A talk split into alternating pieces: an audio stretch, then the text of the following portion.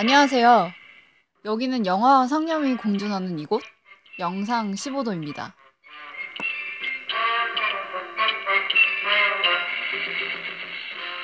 영상 15도를 진행하는 저희는 호 한입니다.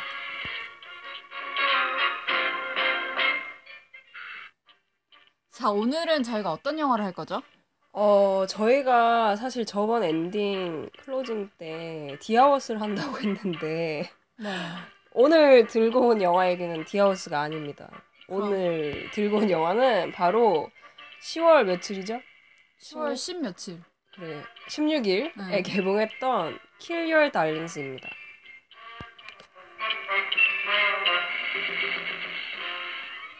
자, 그럼 이제 본격적으로 영화 얘기를 해볼까요? 네. 킬리오 달링스. 제목이 킬리오 달링스예요. 네. 이게 무슨 뜻이죠?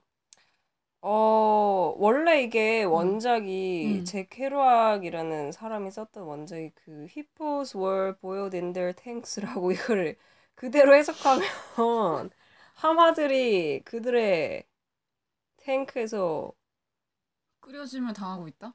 끓여짐을 당했다. 상당히 난해한 어. 제목인데 이게 영화로 making remaking을 하면서 이게 Kill Your Darling이라는 제목으로 나왔는데 저는 이렇게 생각했어요. 왜냐면 그 루시엔 여, 이 영화에 나오는 주인공이 있잖아요. 루시엔 카 데인 드한이 맡았던 루시엔 카와 그 엘렌 긴스버그 역의 데니엘 레드클리프가 있는데 각자의 이 주인공이 가지고 있는 darling이 있잖아요. 그러니까 루시엔 카 같은 경우는 자기를 오랜 시간 동안 스토커처럼 따라다녔던 그 데이빗 캐러머?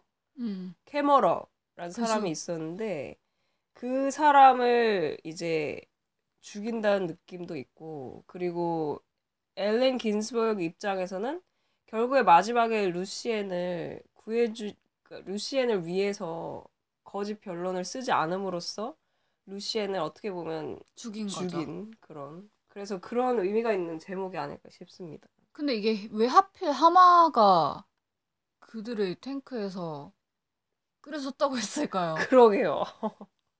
그러면 여기서 가리키는 이 하마들이라는 건 누굴까요? 이게 루시엔 카 죽음 이후에 출판됐다면서요. 네, 이게 원래는 60년 전에 만들어진 그 쓰여진 작품인데 루시엔 카가 이제 살아 생전에 그 출판을 하지 말아달라고 그렇게 했기 때문에 60년이나 지난 지금 아 지금이 아니라 2000년대 초반 2005년 6년 그때 돼서야 이제 출판이 가능해졌다고 그렇게 알고 루시- 있어요. 루시엔 카가 이 영화를 만약에 본다면 어떤 생각을 할까요? 글쎄요. 어떤 생각을? 그건 상당히 만족을 할 만큼 저는 영화가 좋았거든요. 네. 그러니까 제가 루시엔 카가 아니어서 네. 남들의 사랑을 이게 관음증적으로 봐서 그런지는 모르겠는데 네. 전체적으로는 영화가 너무 뭔가 세련됐다고 해야 되나? 네. 그죠. 그랬죠. 이 영화를 관통하는 키워드가 뭘까요? 전 동성애랑 그죠. 또 뭐가 있죠? 어, 뭐 뮤즈, 네, 뮤즈와 동성애라고 할 수 있겠죠? 네, 그리고 예술가. 어. 또 그리고 청춘도 있을 수 있고. 네, 청춘. 그리고 어떻게 보면 금기. 음. 동성애 연장선에서 금기 그런 단어들이 있을 수 있는데 더 들어가기 전에 이제 영화에 대한 줄거리라든지 배경 왜냐면 이게 어, 일정 부분 실화를 바탕으로 한 내용이니까 그죠? 이 영화에서 나오는 이 문학가들의 그 세대가 이제 미국의 1920년대 대공황 시기 때 상실의 세대 에서 태어나서 2차 세계대전까지 겪은 그런 예술가들의 얘기인데요. 이 사람들의 그런 이 사람들을 지칭한 단어가 있죠. 그게 뭐죠? 비트죠, 비트. 그죠? Beat Generation이라고 비트 세대라고 하곤 하죠. 이 움직임은 언제 시작되었다고 하죠? 이게 1950년대에 시작되었다고 하는데 이 영화의 배경이기도 한 뉴욕을 중심으로 보헤미안 예술가들이 이제 자기 스타일을 비트라고 부르면서 비트 세대의 활동을 시작했다고 하는데요. 네. 비트의 뜻이 뭐죠? 근데 비트가 그냥 영어의 뜻으로는 때리다 아닌가요? 왜 때려? 아닌가요? 아 때리다도 있죠. 때리다도 있고 근데 뭐 이 사람들이 그 비트라는 그 단어를 했던 이유가 그 기진맥진이라는 뜻이 있대요. 비트라는 단어에. 음, 그래서 그렇구나.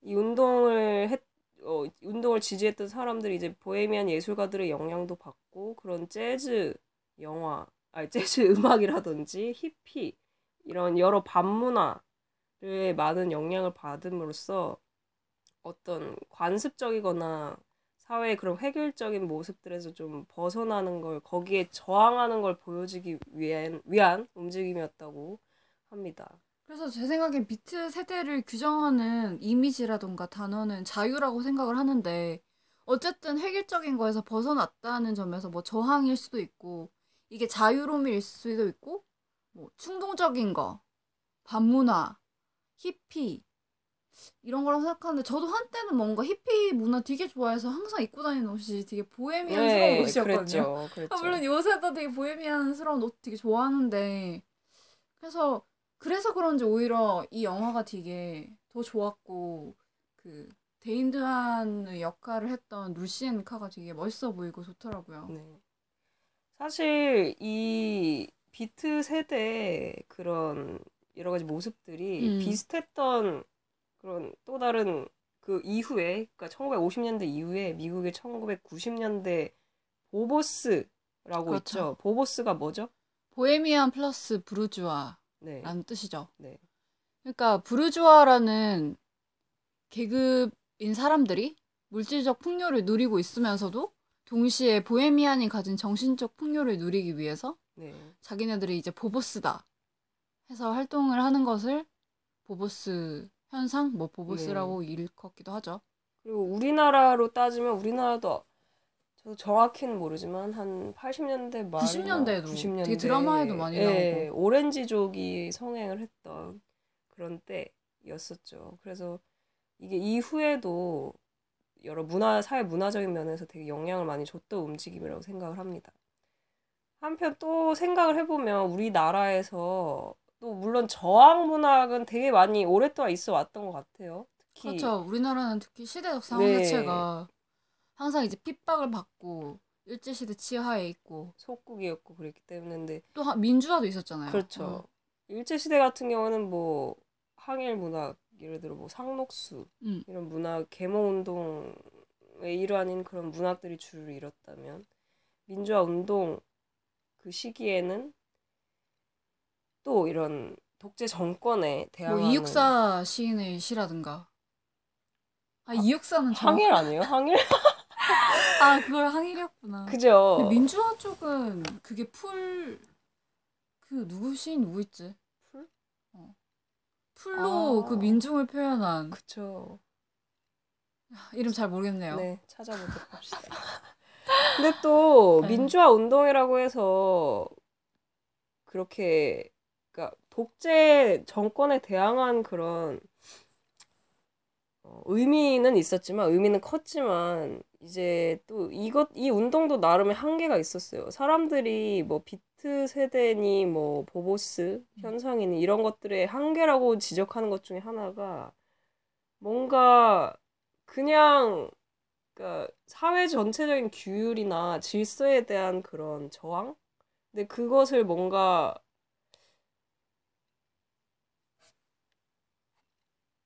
사회 전체에 대한 저항을 봐요. 저항인데 네. 이제 근데 저는 약간 이게 미국의 그 1950년대 비트 세대의 모습을 보면서 이게 과연 우리나라에는 적용이 안 될까라는 생각을 했는데 네네. 그게 불가능한 이유는 이제 문화적인 차이이기도 하지만 그때 당시 시대적 배경이 너무 다르기 때문에 뭐 그들에게는 대공황도 있었고 2차 세계대전도 그들에게는 우리 일제시대만큼 힘들었겠지만 그럼에도 불구하고 그들에게는 이제 그들이 저항해야 할 대상은 규율이었잖아요. 그죠? 그래서 어떤 한마디로 독재 정권이 아니라 그렇죠. 그래서 개인의 자유가 모여서 사회의 자유를 이룬다면 우리나라 같은 경우는 그러니까 사회를 바로잡기 위해서 개인들이 뭉치는 바람에 개인의 자유보다는 사회의 자유 쪽으로 그죠. 자유 움직임이 더 쏠렸다고 볼 수 있겠죠. 그래서 예를 들어서 민주화 운동이 아무리 성행을 했어도 여성 인권에는 여전한 한계가 있기도 했어요. 음, 뭐 그렇죠. 우리 호 씨가 뭐 몇 시간 전에 말했던 것처럼 전태일은 있어도 잔 다르크는 없었죠. 우리나라에. 그랬죠. 그리고 심지어 이런 여성들이 그런 민주화 운동 앞에 나가서 정말 발벗고 나서는 그런 민주화 운동을 하는 사람들을 위해서 약간 성노리개식으로 어, 이용을 당했다는 그런 얘기들도 많이 있었고요. 그런 걸 다룬 문학도 꽤 있었습니다. 그게 어떤 거가 있었어요? 뭐 길게 다루진 않았지만 김영하 씨가 김영하 씨의 소설 단편집 소설인 호출의 한 호출이라는 단편집 그 안에 어떤 단편에서 그런 내용이 나오기도 해요. 음, 역시 김영하 씨네요. 그죠. 자, 이 캐릭터 에 대한 얘기를 한번 해볼까요? 네. 자, 이제 한 씨가 이야기를 할 시간이네요. 제가 되게 이 영화를 보고 사실 호 씨의 추천을 받고 본 거였어요. 네. 저는 이게 개봉한지도 몰랐고 그랬는데 찾아봤는데 루시엔 카 역할을 맡은 데인 드한을 저는 이 영화를 보고 처음 알았거든요. 왜냐면 이전에 개봉했던 어메이징 스파이더맨 2를 저는 안 봤기 때문에 이 영화를 보고 그걸 다시 찾아봤다는 거. 어메이징 스파이더맨 다시 봤어요. 2를 잘 어. 찾아봤죠. 이 배우 때문에. 그 나는 이 배우를 보면서 되게 영국 드라마에 어울린다고 생각을 했었거든요. 그죠? 뭐 스킨즈라든지. 네, 근데 미국 사람이잖아요. 네. 어, 되게 완전. 신기하더라고요. 그죠? 그리고 앨런 긴즈버그 역할에는 우리에겐 해리포터로 더 친밀한 다니엘 래드클리프가 열연을 했죠. 최근에 혼스라는 영화에도 나왔었죠. 근데 그 영화 망했잖아요. 네. 망했더라고요. 혼스. 어, 그 외에도 뭐 윌리엄 버로우즈 역을 맡은 배우도 있었고 뭐 잭 케루악. 잭 케루악 온더 로드라는 작품을 썼던 실제 실존 인물이었죠. 근데 그것도 영화가 나와 있는데 저희가 보려다가 말았죠, 그거는. 네. 보려다 말았는데. 네, 또 데인 드한을 스토커, 어렸을 때부터 스토커처럼 따라다녔던 역할. 그러니까 데이비드 캐머러라는 이름의 역할의 배우도 있었습니다. 데인 드한 저도 데인 드한을 이제 이 영화를 보고 나서 데인 드한 나오는 크로니클이라는 영화도 봤거든요. 네, 그랬다면서요. 근데 그 영화도 이제 상당히 어느 정도는 평이 좋길래 봤는데 거기서도 약간 퇴폐적인 모습들을 네. 보이더라고요. 되게 반항아적인 모습들? 네. 뭐 청춘의 반항이랄까. 네. 그래서 정말 데인드한 검색해 보면 여러분도 아시겠지만 테페미의 막 네, 끝판왕. 끝판왕이라고 하고 네. 실제로 보면 레오나르도 디카프리오랑도 닮았고 그쵸. 약간 약간 브래피트 느낌도 나는 것 네, 같기도 하고 네.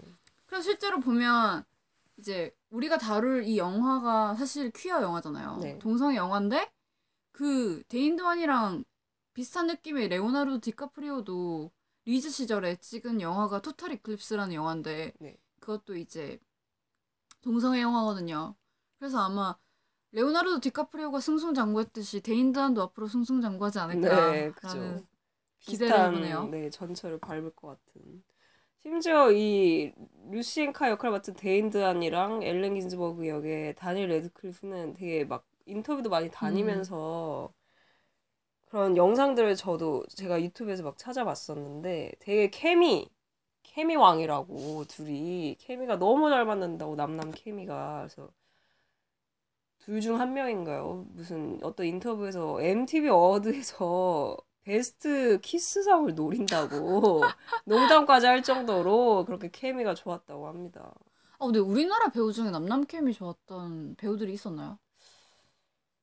드라마나 영화에서 글쎄요. 난 지금 잘 딱히 생각이 떠오르는 게 없네요. 네, 저도 잘 없어요. 근데 남남 케미까지는 아니지만 브로, 브로맨스 한때 되게 유명한 유행 아니었나? 브로맨스가? 되게 그죠. 그 성균관 스캔들이 약간 그러지 않았어요? 아 약간 그런 느낌인데 유아인이랑 그 누구냐 박유천이랑 네, 송중기랑 네, 네, 네. 그렇게 해가지고 브로맨스 느낌이 있었는데 우리나라에서 최근에 계속 브로맨스라는 단어가 성행을 하다가 그 최근에 위맨스인가?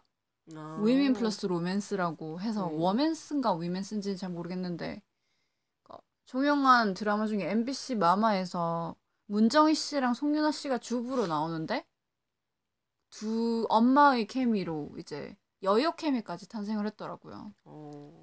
그래서 이게 케미가 정말 중요하구나라고 느꼈던 게 요새 왜 SBS 드라마 피노키오 보면서 아, 그. 저는 그 두 배우 커플의 케미가 안 맞다는 생각을 되게 많이 하거든요. 네. 그러니까 우정이면은 이종석이랑 박신혜.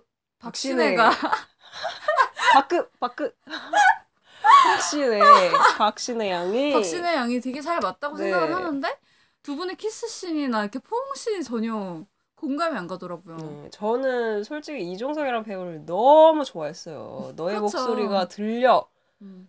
때부터 너무 좋아해가지고 학교 2013을 찾아볼 정도로 너무 아 좋아해서 그때 학교 2013 때 이종석이랑 김우빈 씨, 아 브로맨스. 그죠 브로맨스 또 있었네요. 근데 피노키오는 이상하게 잘 보게 되지가 않더라고요. 뭔가 너목들에서 그 누구죠 이부영 씨랑 이종석이 보여준 그런 케미에 미치지 못하는 느낌을 되게 많이 받아서 네, 여튼 케미가 굉장히 주, 중요하다는 거.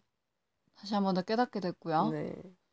그래서 이제 데인드한에 대한 얘기를 좀 해주시죠. 네. 데인드한에 관련된 오디션 내용도 되게 많고 그죠. 이게 데인 드한이 사실 이 작품이 원래 한 번 엎어졌다 다시 만든 작품이었어요. 아 진짜요? 네, 감독, 각본 둘 다 이제 존 크로키다스라는 분이 쓴 거였는데 이제 첫 장편 데뷔작이 킬 유어 달링스였어요. 근데 앨런 긴즈버그 역에는 원래 크리스, 크리스 에반스 어 크리스 에반스. 그분이죠. 그 어벤져스에서 네, 그 설국열차 그분이고 또 어벤져스에서 그 슈퍼맨 아 캡틴 솔 캡틴 윈터? 아메 아, 캡틴 아메리카 네, 캡틴 윈터 아메리카. 솔저 최 3월에 대다 개봉한 건가? 어. 그 주인공에도 한 그 크리스 에반스였고 네, 크리스 에반스보다는 해리포터가 낫죠. 저는 그런 것 같아요. 네, 저도 그렇게 생각해요. 크리스 너무 잘생겼어. 아, 너무. 크리스 에반스랑 데인 드한 안 어울리는 것 네. 같은데 둘다 너무 잘생겨서 네, 그죠. 아, 해리포터 못생겼나요? 해리포터가 못생긴 건 아닌데 상상이 잘 안 가네요. 네. 그죠? 저는 크리스 에반스가 설국열차에서 보여준 연기가 딱히 맞지 않았어요. 네, 와닿지 않았거든요. 어쨌든 그리고 루시엔 카 역할을 원래 벤 위쇼라고 아 이분이 향수 영화 네. 향수에 나온 분인데 네, 아 전 그 거기서 되게 그 원초적인 인간의 감정이랑 그 뭔가 인간의 욕망을 너무나도 잘 표현하길래 절제 있게 표현을 하더라고요. 네, 그래서 저는 이 사람은 잘했을 것 같아요. 네, 그죠. 네. 그랬다면 데인드한의 태페미가 네, 빛을 못 빛을 발했겠죠. 못 발했겠지만, 네. 그렇지만 이제 원래 이렇게 하기로 했지만 제작비 문제로 한번 무산이 됐었고 아, 네. 다시 이제 캐스팅을 하면서 그 앨런 긴즈버그 역의 데니엘 레드클리프가 먼저 해- 캐스팅이 됐고 그다음에 이제 데인드안이 오디션을 봤대요. 캐스팅이 바로 된 게 아니라 오디션을 봤는데 이제 마지막에 감독이 아 그러면 오디션 장면이 마음에 들어서 다음 달에 무슨 뭐 이제 특별한 일 있느냐 다른 일 있느냐 물어봤더니 데인드안이 이렇게 씩 웃으면서 감독님이 말해보세요 이런 식으로 말을 했대요. 완전 하루를 녹았겠다. 아, 그죠. 남자라도 뭔가 되게 뭔가 그런 끼가 있는 그쵸. 모습을 보고 바로 주저하지 않고 캐스팅을 결정했다는 그런 비하가 있습니다. 특히 또 제가 오프닝에 말씀을 드렸지만 이제 어, 킬 유어 달링스를 달링을 보고 그 다음에 제가 어메이징 스파이더맨 음. 2를 봤다고 했잖아요. 네. 거기서 이제 데인 드한의 연기가 굉장히 저는 인상 깊었어요. 혹시 어떤- 봤어요? 저 안 봤어요. 안 봤어요. 여기서 최근에 그러니까 스파이더맨 거기 엠마 스톤 엠마 스톤 말고 제니퍼 로렌스 나오는 거는 어메이징 스파이더맨 아니에요? 그 한국 게임이죠. 아니요.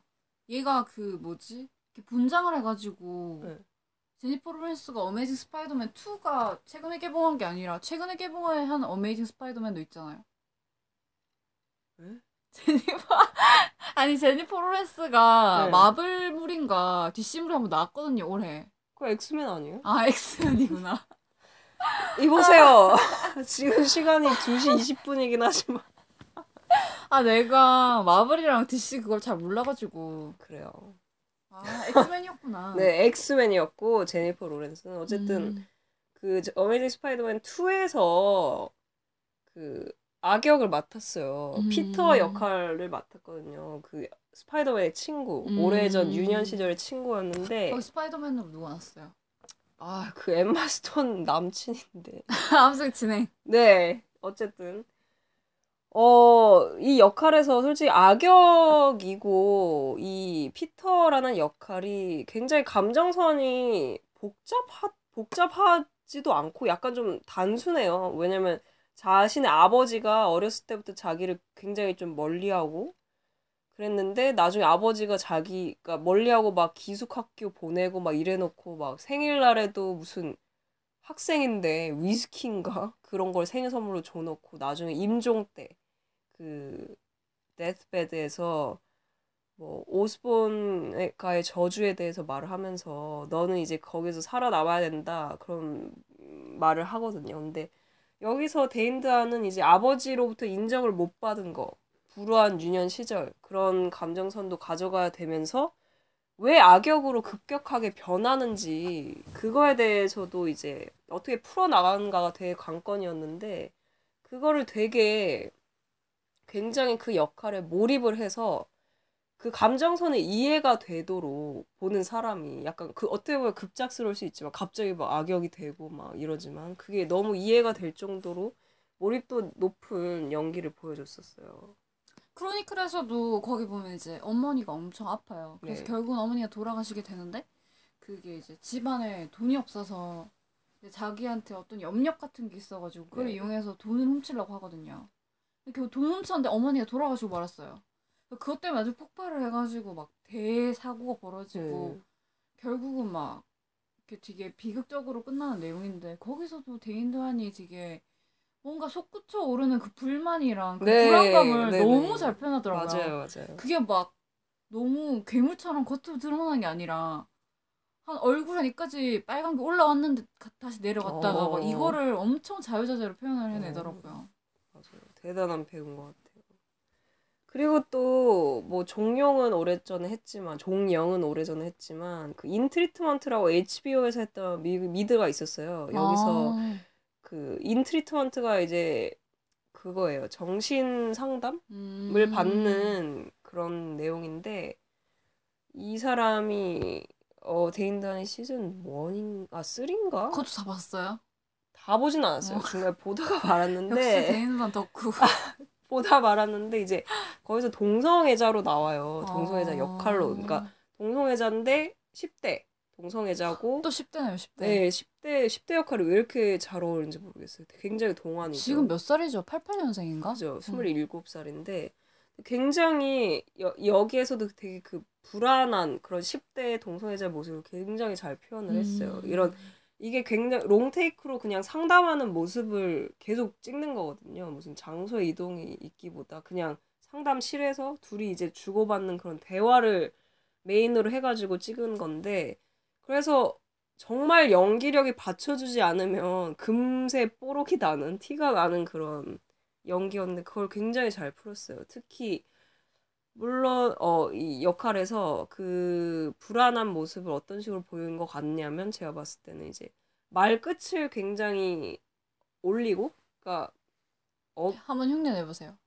못하겠는데 한번 해보세요. 말 끝을 굉장히 올리고 그 다음에 좀 떨림이 많아요 말을 하면서 말 단어 끝에 끝에가 음. 그런 모습을 보여주면서 되게 역할 몰입을 잘했고 그리고 막 집중을 못하는 모습 있잖아요. 뭐 계속 막 눈동자 흔들리고 막 이런 거. 그런 것도 있고 막 폰을 계속 막 만져야 음. 되고 자기 뭐 연락을 누군가랑 계속 해야 되고 뭔가 진지한 얘기를 하고 싶지 않으니까 이 정신과 의사랑 계속 그렇게 보이는 모습 모습들이 또 굉장히 막 늘어지게 완전히 쩍벌하고 소파에 누워가지고 보이는 그런 모습들이 어, 되게 역할을 또 잘 풀어 나간 것 같아요. 또 데인드란이 제가 어떤 인터뷰에서 봤는데 그 Place Beyond the Pines인가? 네, 이 영화도 되게 좋대요. 네, 그 이제 볼 예정이에요. 근데 거기선가 아닌 아, 다른 영화에서인지는 모르겠는데 이제 연기하는 방법에 대해서 아마 인터뷰어가 어. 물어봤었는데 처음에는 그 대본을 딱 대본집을 받으면 되게 큰 그림을 그린대요. 큰 숲을 보면서 그거를 점점 가, 읽으면 읽을수록 그걸 점점 작게 작게 작게 이런 식으로 만들어서 쪼개고 쪼개가지고 마지막에 이 모든 게 대본 없이 다 가능하도록 그거를 아, 계속 그러니까 몰입을. 예를. 들면 하나의 책이 있으면 네. 이게 1부터 300페이지가 있으면 일단 1부터 전체적인 300페이지를 통해서 목차를 보죠. 어, 목차를 보고 이제 뭐 1부터 100, 300 중에도 여러 챕터가 있을 그죠. 텐데 그 챕터가 1, 1, 2, 3이 있으면 1, 2, 3 나눠서 또 보다가 1을 1을 또 3분의 1씩 쪼개가지고 한다는 거네. 네. 진짜 대단한 배우네요. 되게 그런 식으로 한다고 하더라고요. 음. 그리고 대본에 굉장히 많이 뭐 이 어떻게 해야 되고 약간 그런 디렉션도 많이 쓰지만 결국에 마지막엔 그걸 다 체화시켜서 대본 없이 그런 식으로 연기를 한다고 합니다. 그러면 이제 이 영화에서 우리가 얘기를 많이 했던 게 이제 아까 전에 말했지만 청춘, 막 불안, 막 저항, 자유 이런 거 있잖아요. 동성, 키워드가요? 동성애도 있죠. 네. 그다음에 이제 청춘하면 한 씨가 떠오르는 건 뭐예요? 당신에게도 청춘이 있었어요. 28 청춘? 지금도 청춘이에요, 우리. 아닌데요. 마음만 먹으면 청춘이죠. 마음만 먹으면. 그래요. 청춘, 청춘. 저도 많이 말을 해서. 예, 청춘 뭐,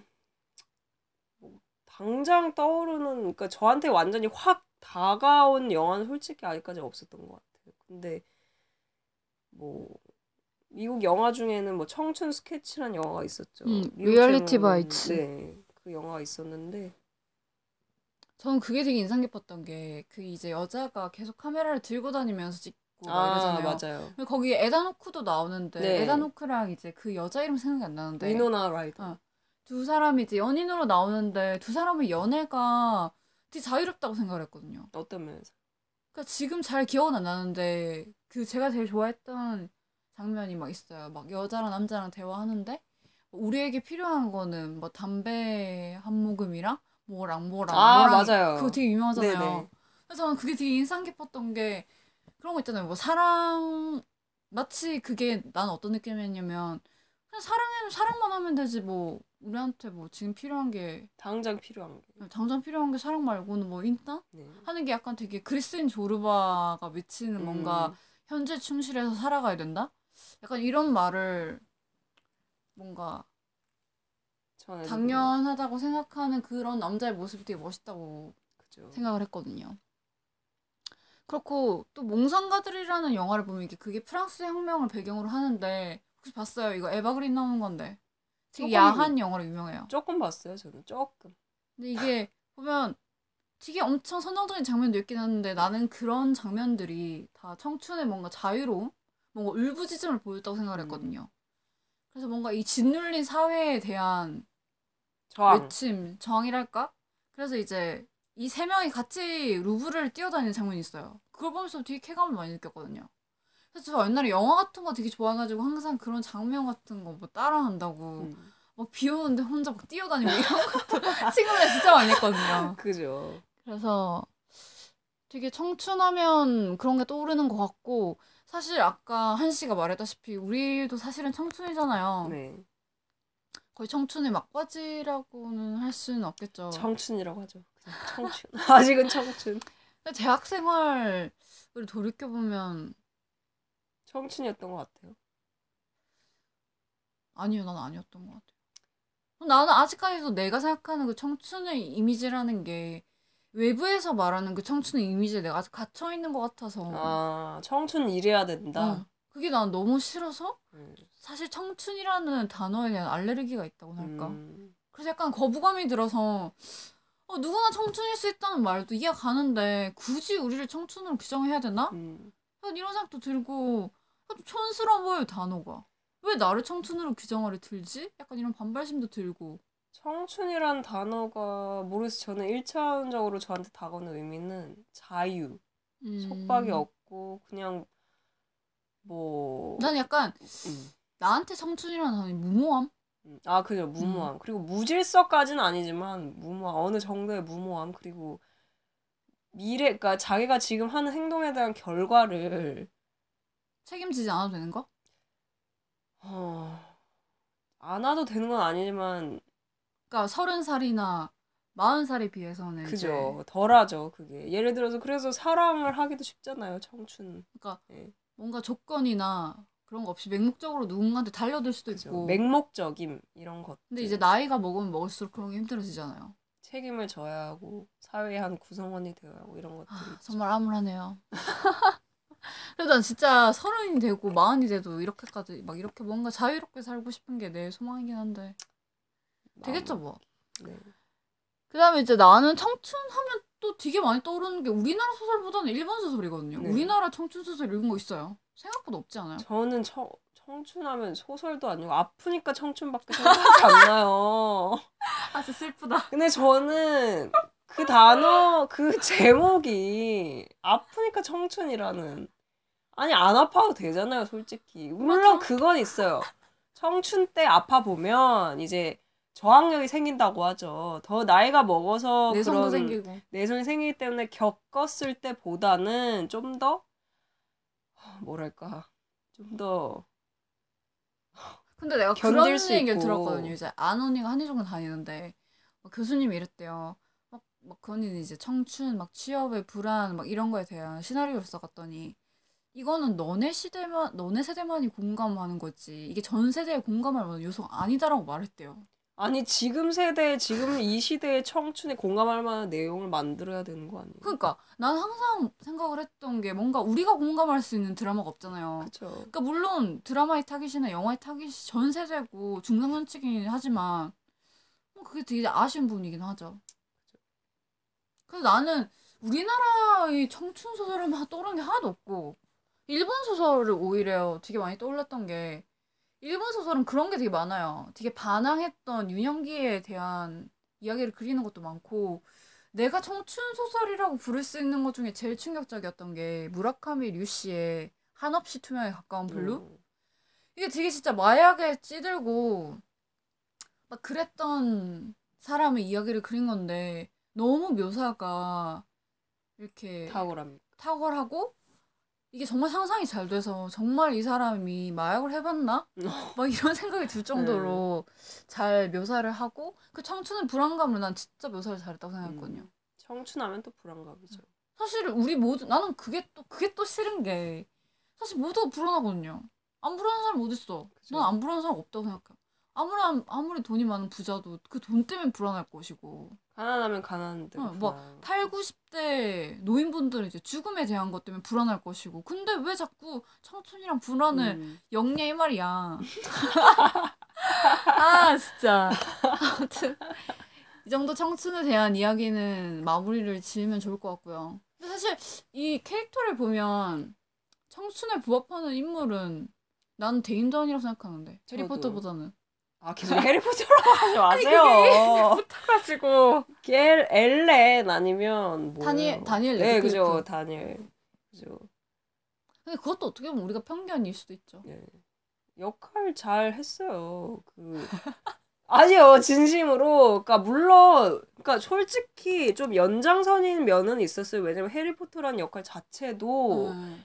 좀 어떻게 보면 소심한 부분이 있잖아요. 성격이 막 나서기 좋아하고 막 귀엽잖아요. 그 각광받기를 좋아하고 막 이런 성격은 아니었잖아요. 대신에 나설 땐 나서고 이런 결단력은 있었지만 근데 여기서의 엘렌 긴즈버그 역할은 좀 더 뭐랄까 수줍음이 많고 더 수줍음이 많고 약간은 좀 더 소심한 약간 괴 아, 괴짜는 아니고 소심한 천재 작가 그런 느낌이었는데 이런 사람 진짜 실제로 있을 것 같아요. 네. 그러니까 보통 우리 천재 작가 하면 대인도안 같은 이미지를 많이 떠올리잖아요. 네, 뭐. 막 되게 괴짜고 막 네. 너무 자유분방해서 막 어디 정착 못하고 이렇게 역마살 심하고 이럴 것제 같은데. 케로악처럼 그죠. 음.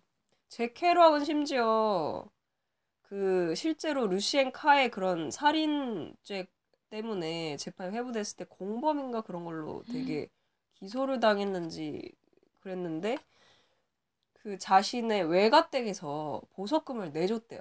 어... 대신에 결혼하는 조건으로. 아 외가댁이 아니죠. 자신의 장인 장모가. 부인 어, 장인 장모 될 사람이 될 사람이. 참그 사람도 난 그 사람 부인이 진짜 불쌍하다고 생각했던 게 아, 물론 사랑했으니까 그 부인도 그 남자를 기다리는 거긴 하겠지만 예. 아 이게 나를 찾아줘 연장선상에서 생각해 보면 굳이 나를 사랑하지 않는 남자랑 살아야 되나? 너무 이게. 비현실적인 생각인지 모르겠지만 한때는 사랑을 했겠죠. 근데 그러면서 이제 보석금까지 내줬는데 그래서 결혼을 했지만 나중에 이제 그 결혼을 무효화하고 길 위에 On the Road 쓴 작품이 On the Road예요. 한번 읽어보고 싶네요. 그렇죠. 얼마나 대단한 작품일까. 그죠. 어쨌든 그게 청춘에 굉장히 부합하는 그런 캐릭터는 잭 케루악이라든지 음. 루시엔 카가 아닌가라고 생각을 해봤고요. 또 다른 키워드가 바로 그냥 첫 번째로 떠오르는 키워드는 이제 동성애죠, 동성애. 이 영화 장르 자체가 퀴어 영화니까요. 네. 그래서 제가 은근히 이제 이 퀴어 영화를 보고 나서 내가 이거랑 비슷한 영화 뭐 봤을까 되게 많이 생각을 했는데 내가 퀴어 영화를 진짜 많이 봤더라고요. 네. 그리고 많이 봤던 게 특히 퀴어 영화 중에 제일 슬펐던 게 플루토에서 아침을 이라는 영화인데 이제 거기 남주가 이제 어렸을 때부터 화장을 하면서 늘 어떤 영화나 드라마에서 그려지듯이 막 화장을 하면서 자신의 정체성에 대한 고민을 하는 거죠. 어. 그러면 자기- 트랜스젠더인 거예요. 트랜스젠더는 아니에요. 그 남자인데 이제 치장을 여자처럼 하고 다니는 거죠. 막 우산을 쓰고 다니고 하이힐을 어. 신고 다니고 그랬는데 엄마로부터 버림을 받았는데 이 사람이 이제 그런 사회의 시선이나 그런 거로부터도 막 이제 버림을 받고 홀로 살아가는데 엄마로부터도 버림을 받았잖아요. 그럼 이제 세상을 증오할 만도 하잖아요. 음. 내가 되게 뭔가 슬프고 아련했던 부분은 나중에 그 엄마를 너무 당연하게 용서를 하는 게 아니 과연 나라면 저럴까 싶을 정도로 안 그래도 동성애 영화인데 더 이게 영화가? 슬퍼지고 어. 뭔가 눈물샘을 자극하더라고요. 그리고 우리 같이 봤던 영화 하나 있잖아요. 심지어 영화관에서 봤죠. 이거 3시간이었나? 거- 너무 길었어요. 이번 이게. 년도 초였나? 아마 그때. 겨울이었던 걸로 어. 기억하는데 가장 따뜻한 색 블루라고 있었는데 아 정말 힘들었어요. 영화 보는 내내. 어떤 점이 힘들었어요? 그러니까 물론 그런 정사 장면이 사실적으로 나오긴 했지만 아 사실적으로 나왔잖아요. 나왔는데 아 모르겠어요. 동성에 대한 편견이 근데 그게 내 생각에는 네. 이 영화가 외칸 영화에서 상도 받고 이랬잖아요. 근데 이게 다른 동성애 영화랑 약간 달랐다고 생각했던 게 동성애 하면 우리는 남남을 많이 떠올리는데 네. 이게 또 여여에다가 진짜 나 엄청 깜짝 놀랐던 게 너무 심할 정도로 정사씬이 저렇게까지 심해 길게 그죠. 심해야 되나? 근데 또 정사씬이 나오는데 음악이 하나도 없어. 아 그죠. 너무. 그게 적나라하니까 사실적이고. 소름이 끼치더라고요. 오히려 감독이 뭐 그런 걸 의도했을지도 모르겠네요. 그래서 그 정사신 찍다가 그 여자 이름 뭐지? 그 파스타 먹은 애 말고 저희가 어떻게 구분하냐면 파스타 그 주인공 여주 두 명이 있잖아요. 한 명은 머리를 파랗게 물들인 약간 쇼컷의 여자 음. 주인공이었고 나머지 그 한 명이 배우가 되게 유명해요. 네, 그, 배우가 액션도 많이 찍었고 그 미션 임파서블 4 맞아요, 맞아요. 고스트 프로토콜의 응. 악역으로 잠깐 나오기도 했었죠. 응. 그리고 나머지 한 명은 머리 길고 약간 튀어나온 앞니에 파스타를 굉장히 아 레아 세이도 아 그죠 레아 세이드 그 짧은 머리 응. 레아 세이도가 너무 진짜 연기를 잘했던 것 같아요. 음, 그래서 이게 잘했죠. 레아 세이도가 이 정사신 때문에 진짜 힘들었다고. 고생 많이 하고 해가지고 엄청 울기도 했대요. 네 그렇죠. 배우들도 가혹하게 느꼈을 정도면 관객이 우리는 얼마나 가혹했겠어요. 그게 좀 많이 와닿았던 그런 영화였던 응. 것 같아요. 그래서 좀 충격적인 영화였고 되게 그리고 막 막 굴 먹고 파스타 먹는 장면이 저희는 이제 그 색깔이 부여하는 의미 못지않게 그 블루라는 파란 색깔이 주는 상징 못지않게 거기 이제 영화에 계속 등장하는 행위들이 인상적이었는데 파스타 먹는 장면. 그렇죠. 그리고 그게 레아 세이도 집에 이제 초대받아서 간 그 토끼 이빨의 여주가 굴을 먹는 장 먹, 먹기를 시도했나? 아무튼 굴도 그쵸. 그런 예가 있잖아요. 뭐 성욕 예. 그래서 근데 그런 것들이 이제 소리가 먹을 때 막 후루룩 쩝쩝하는 이 소리를 소리들을 너무 사실적으로 네 맞아요. 예, 묘사를 하기도 했죠. 그리고 저 저가 제일 좋아하는 이게 동성애 영화인데 로렌스 애니웨이라는 영화가 있어요. 그러니까 이제 이 감독이 되게 유명한 감독인데 89년생인데 자기가 배우도 하고 막 직접 영화 감독으로 연출도 하고 했던 건데 이 사람의 filmography를 보면 나는 엄마를 죽였다. Tom at the Farm을 했고 최근에 개봉한 게 Mommy라는 영화가 있는데 아, 이 사람의 작품은 정말 예술적이거든요. 근데 Laurence Anyways가 저한테 특별한 이유는 물론 그러한 연출적인 면이기도 하지만 딱 다른 것보다 전 이 영화 메시지가 너무 좋았던 게 보통 동성애는 이러잖아요. 동성애 우리 동성애도 너네 일반 사람과 다름없어라고 말하잖아요. 근데 여기 나오는 동성애는 그런 게 아니라 남자랑 여자가 한 3년 사귀었어요. 그런데 어느 순간 남자가 자신의 정체성을 깨닫게 되는 거죠. 남자를 좋아한다. 네. 그러면서 이제 여자를 떠났는데 이 여자는 이 남자를 너무 사랑하는 거예요. 그리고 이 남자도 이 여자를 진짜 사랑하는 거예요. 자신의 정체성은 그렇지만 어쨌든 헤어는 지죠. 그리고 여자는 다른 가정을 꾸려요. 그랬는데 남자는 이제 뭔가 사회의 시선으로부터 핍박을 받고 살아가다가 되게 잘 나가는 소설가였거든요. 그래서 이 여자를 위해서 시 같은 걸 지어서 시집을 이 여자 집으로 보내요. 그랬는데 이제 이 여자는 또 거기서 감동을 받고 탈출을 결심해요. 그 집에서 가정으로부터 왜 감금을 당했어요? 감금까지는 아니지만 뭔가 그 아, 구속이 심했어요. 부터 받는 뭔가 그런 압박. 구속 압박감이 심했겠죠. 그래서 이제 막 둘이 달려가고 이런 장면이 되게 인상적이었는데 그래서 결국은 나는 이 영화가 하고 싶었던 메시지는 동성애도 너네 사랑과 다를 바 없어가 아니라 세상에 이런 사랑도 있다는 거죠. 그러니까 이 영화의 포스터를 보면 뭐 이런 사랑을 보라라는 구절이 음. 있는데 난 사실 그게 이 영화를 표현하는 하나의 뭔가 문장이라고 생각을 했거든요. 캐치프레이즈. 왜냐면 동성애자라고 해서 왜 동성애만 동성만 사랑할 거라고 생각하냐는 거죠. 음. 동성애자도 이성을 사랑할 수 있고 그럼 양성애자 아닌가요? 양성애자는 또 아닌 것 같아요. 그러니까 그 사랑이라는 감정이 아. 우리는 항상 그렇게 말을 하잖아요. 남자가 여자를 좋아하고 여자가 남자를 좋아하는 게 보편적인 사랑이고 그리고 여자가 여자를 좋아하고 남자가 남자를 좋아하는 게 그냥 동성애라고 이분법적으로 나뉘잖아요. 요새 양성애자도 있긴 하지만 근데 그런 게 아니라 동성애자가 이성애자를 사랑할 수 있고 이성애자가 동성애자를 사랑할 수 있는 거죠. 음. 그러니까 되게 여태까지 영화나 미디어에서 제시하지 않은 바이랑은 또 다른 개념의 사랑을 음. 제시하더라고요. 음. 그래서 되게 심오한데 영화가 너무 연출력도 기가 막히고 영화가 막 그 우는 장면을 천장에서 막 비가 내리는 장면으로 막 그리고 음. 이러거든요. 그래서 이 영화가 되게 좋았던 것 같고 그리고 보면 이런 얘기도 할 수 있는 것 같아요. 동성애는 과연 금기인가? 또 생각해보면 어렸을 때 왜 우리 여중 다닐 때 애들 막 bi 이런 애들 많았잖아요. 그죠.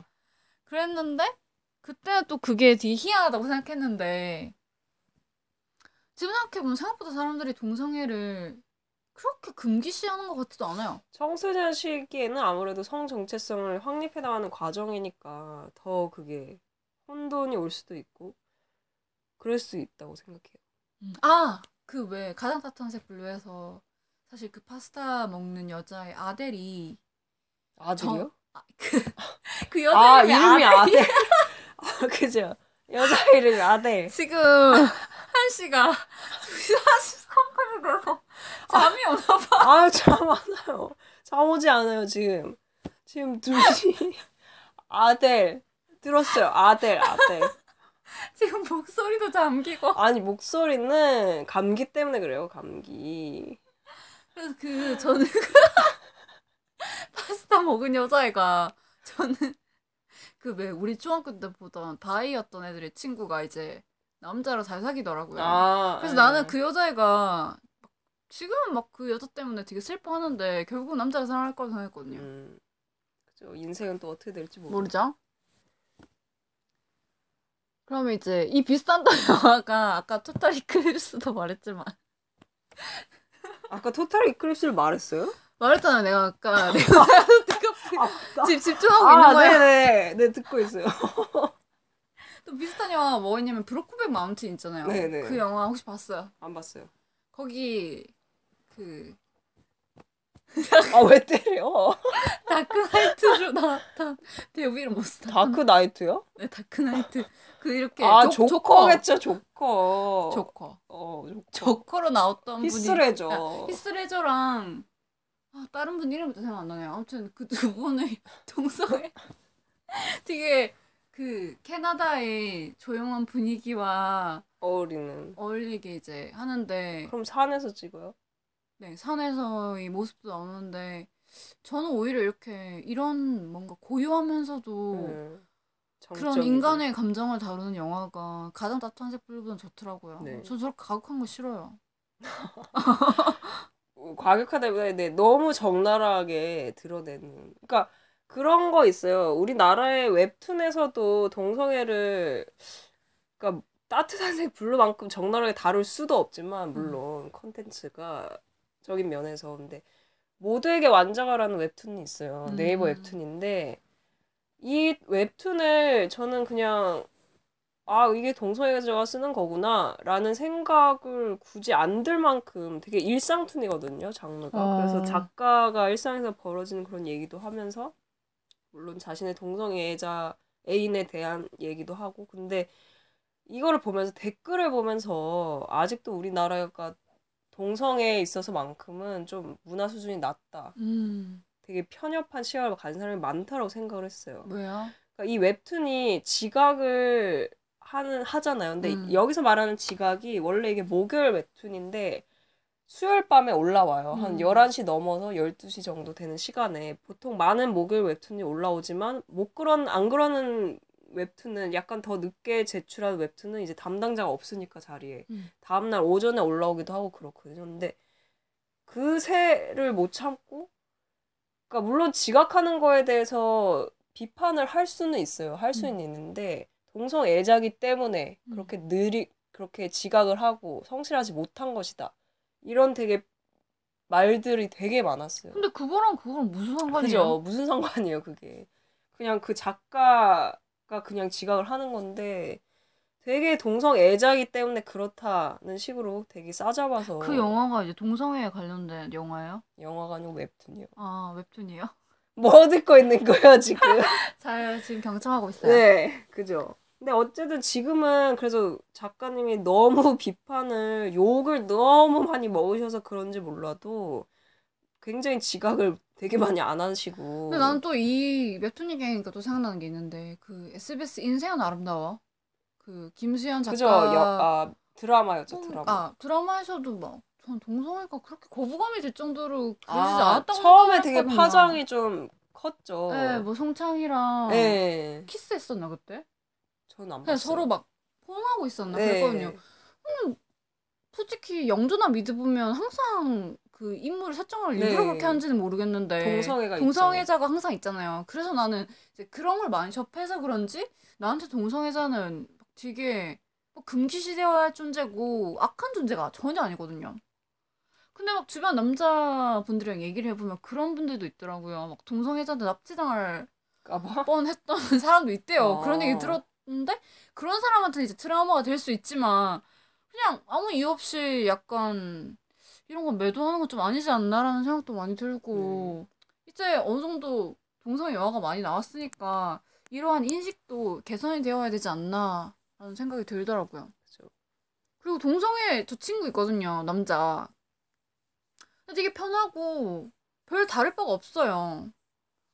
그런데 굳이 그런 낙인을 찍어야 되나? 좀 불편하네요. 또 이제 우리가 이 영화에 대한 테마 얘기를 많이 했는데 이제 금기 못지않게 또 얘기할 수 있는 게 뮤즈죠. 뮤즈 하면 떠오르는 사람 있어요?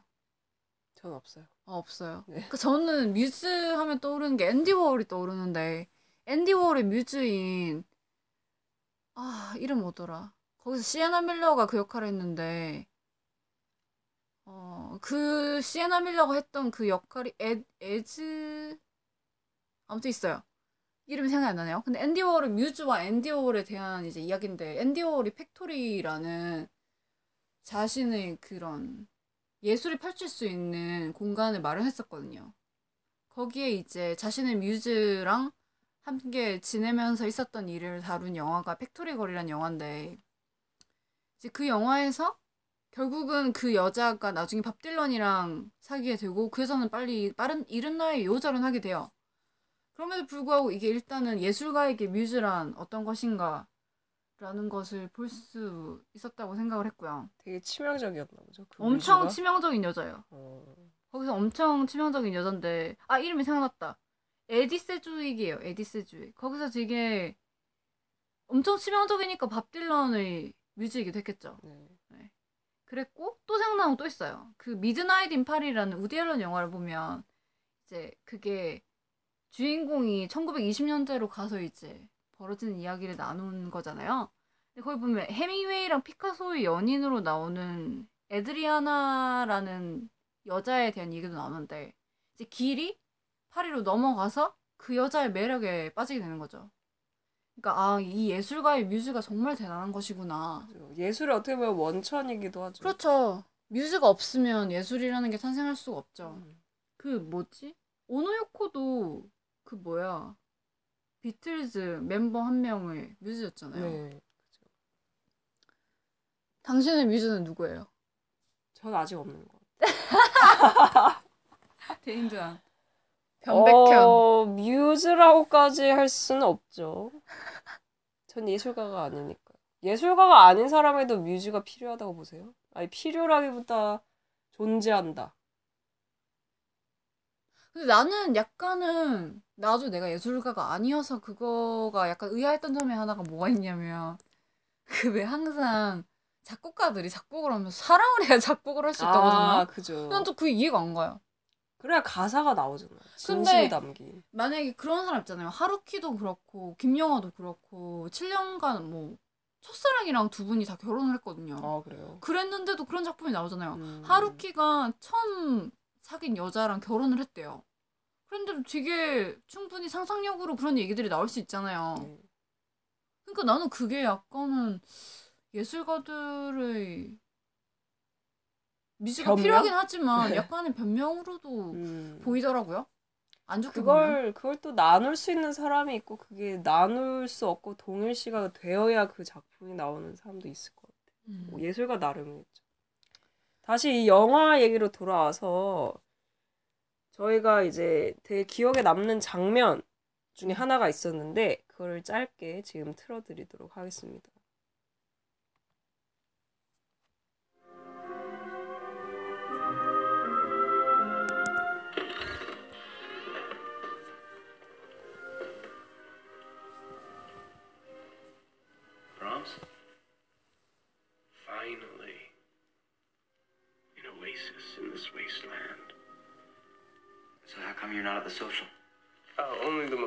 Antisocial have to go to an event actually called one.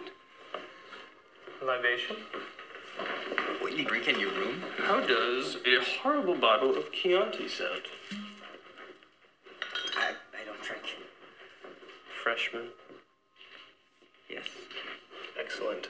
I love first times. I want my entire life to be composed of them. Life is only interesting if life is wide. To Walt Whitman. Oh, you dirty bastard. Uh, how's your Yates? Have you read uh, Vision? Uh, never heard of it. Oh, it's completely brilliant. And impossible. He says that life is round. That we're stuck on this wheel of living and dying, an endless circle, until someone breaks it. You walked in here, you ruptured the pattern. Bang! The whole world gets wider. How did you. Uh, it's consonants. A reiteration of themes.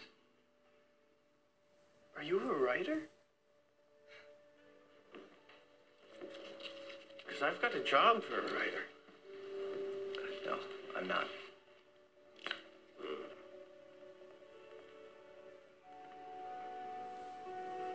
Well, you're not anything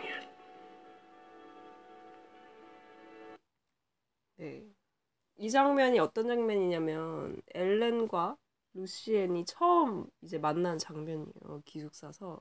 저는 이 장면이 왜 되게 인상이 깊었냐면 어, 되게 루시엔 카의 캐릭터를 굉장히 잘 보여줬기 때문이라고 생각을 해요. 여기서 뭐 대사를 치면서 뭐 Life is only interesting if life is wide 이런 식으로 말하면서 웃는 장면.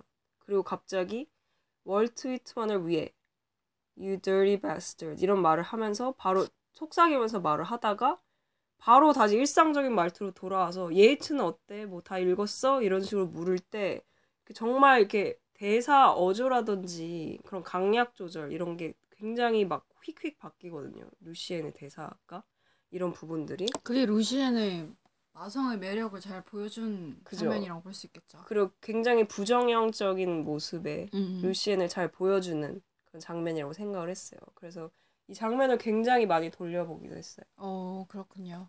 그리고 또 되게 이 장면에서 되게 조명이 어두웠어요. 맞아요. 전체적으로 분위기가 약간 너무 어둡지는 않은데 따뜻한데 네. 어둡더라고요. 네네. 그러니까 그래서 그게 조명으로 그러한 분위기를 살리지 않았나라는 생각도 많이 했고. 그리고 또 오르간 오르간 소리 있잖아요. 오르간 소리 그런 부분이 되게 잔잔하게 나오면서 사실 이 오르간 소리가 또 뒷부분에 나, 따로 또 루시엔이랑 엘렌 둘이 나오는 장면에서 또 나오거든요. 이 음악이 그러면서 굉장히 따뜻한 느낌을 많이 받았어요. 호 씨는 따로 또 인상적인 장면이 있었나요? 그래서 저는 제일 인상적이었던 장면이 왜 엘렌이 작품을 되게 열정적으로 쓰는 장면이었거든요. 근데 그게 막 진짜 대인단을 위해서 막 작품을 막 쓰는데 막 미칠 정도로 막 침대에 구르기도 하다가 네, 그죠. 막 발광을 혼자서. 온몸으로 막그 네. 발광을 표현해내더라고요. 그래서 그 장면이 그 타자기 소리도 너무 좋고 네, 해서 네. 그 장면이 제일 인상적이었어요. 네.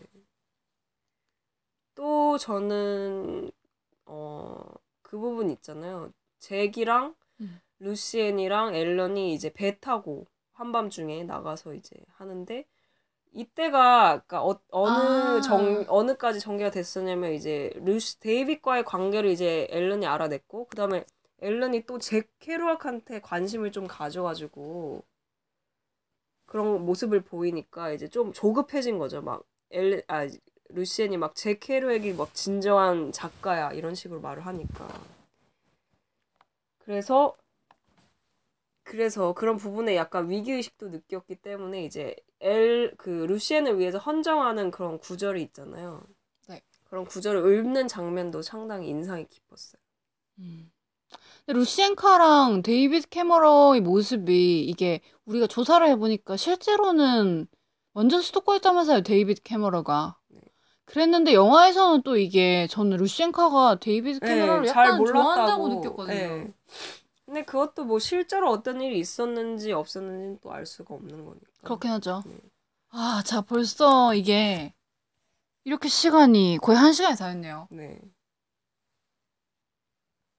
시간이 참 빠르죠. 역시 대인단 얘기를 하다 보니까 얘기가 이렇게 정말 이렇게 시간 흐른지도 몰랐어요 저는 그죠. 네, 막 이렇게 저- 이런 제가 중간에 사인을 줬잖아요. 시간이 시간이 상당히 많이 빠르게. 아니 저희가 사실 걱정을 했거든요. 과연 나를 찾아줘는 되게 굉장히 할 얘기가 많다. 그러니까 컨텐츠 자체에 대해서 할 얘기가 너무 많아가지고 시간 배분을 과연 어떻게 할까 생각을 했는데 킬 유어 달링 같은 경우는 이 킬 유어 달링 작품 자체보다는 그 작품이 던지는 그런 여러 의미들, 키워드들에 대한 얘기를 너무 많이 하다 보니까 작품에 대한 얘기보다는 그 부분에 대한 얘기에 많이 지- 집중, 치중을 한 것 같습니다.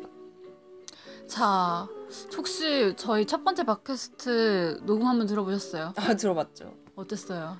굉장히 어색하더라고요. 전 제가 그렇게까지 마, 그러니까 원래 말이 느린 건 알고 있었는데 그렇게까지 느리고 목소리가 낮을 줄 몰랐거든요. 오늘도 나중에 들어봐야죠. 어떻게 나왔는지 말, 말 속도는 이제 조절하려고 빨리 한 것 같긴 한데 모르겠어요. 호씨는 어떠셨나요 오늘? 저 생각보다 되게 말을 막 먹는 것 같더라고요, 제가. 그러니까 말을 명확하게 하지 않고 네, 말을 먹는 저만 것 하겠어요. 같아서 저. 앞으로는 주의하도록 하겠습니다. 네, 발전해야죠. 네, 그러면 저희가 다음에 할 영화는 또 어떤 거죠? 다음에 할 영화는 이제 올해 9월 18일에 개봉했던 메이즈 러너 그리고 음. 또 헝거 게임에 대한 얘기를 둘을 이제 묶어서 왜냐면 이제 떠오르는 키덜트 영화잖아요. 그렇죠. 요새 키덜트 영화 산업이 되게 부흥하고 있기도 하고. 그리고 사실 메이즈라는 그 미로라는 구조를 제외하면 전 두 영화가 상당히 비슷하다고 생각했거든요. 네. 그렇기 때문에 다음 시간에는 메이즈 러너와 헝거 헝거 게임. 게임으로 저희가 찾아뵙겠습니다. 네. Have a good time.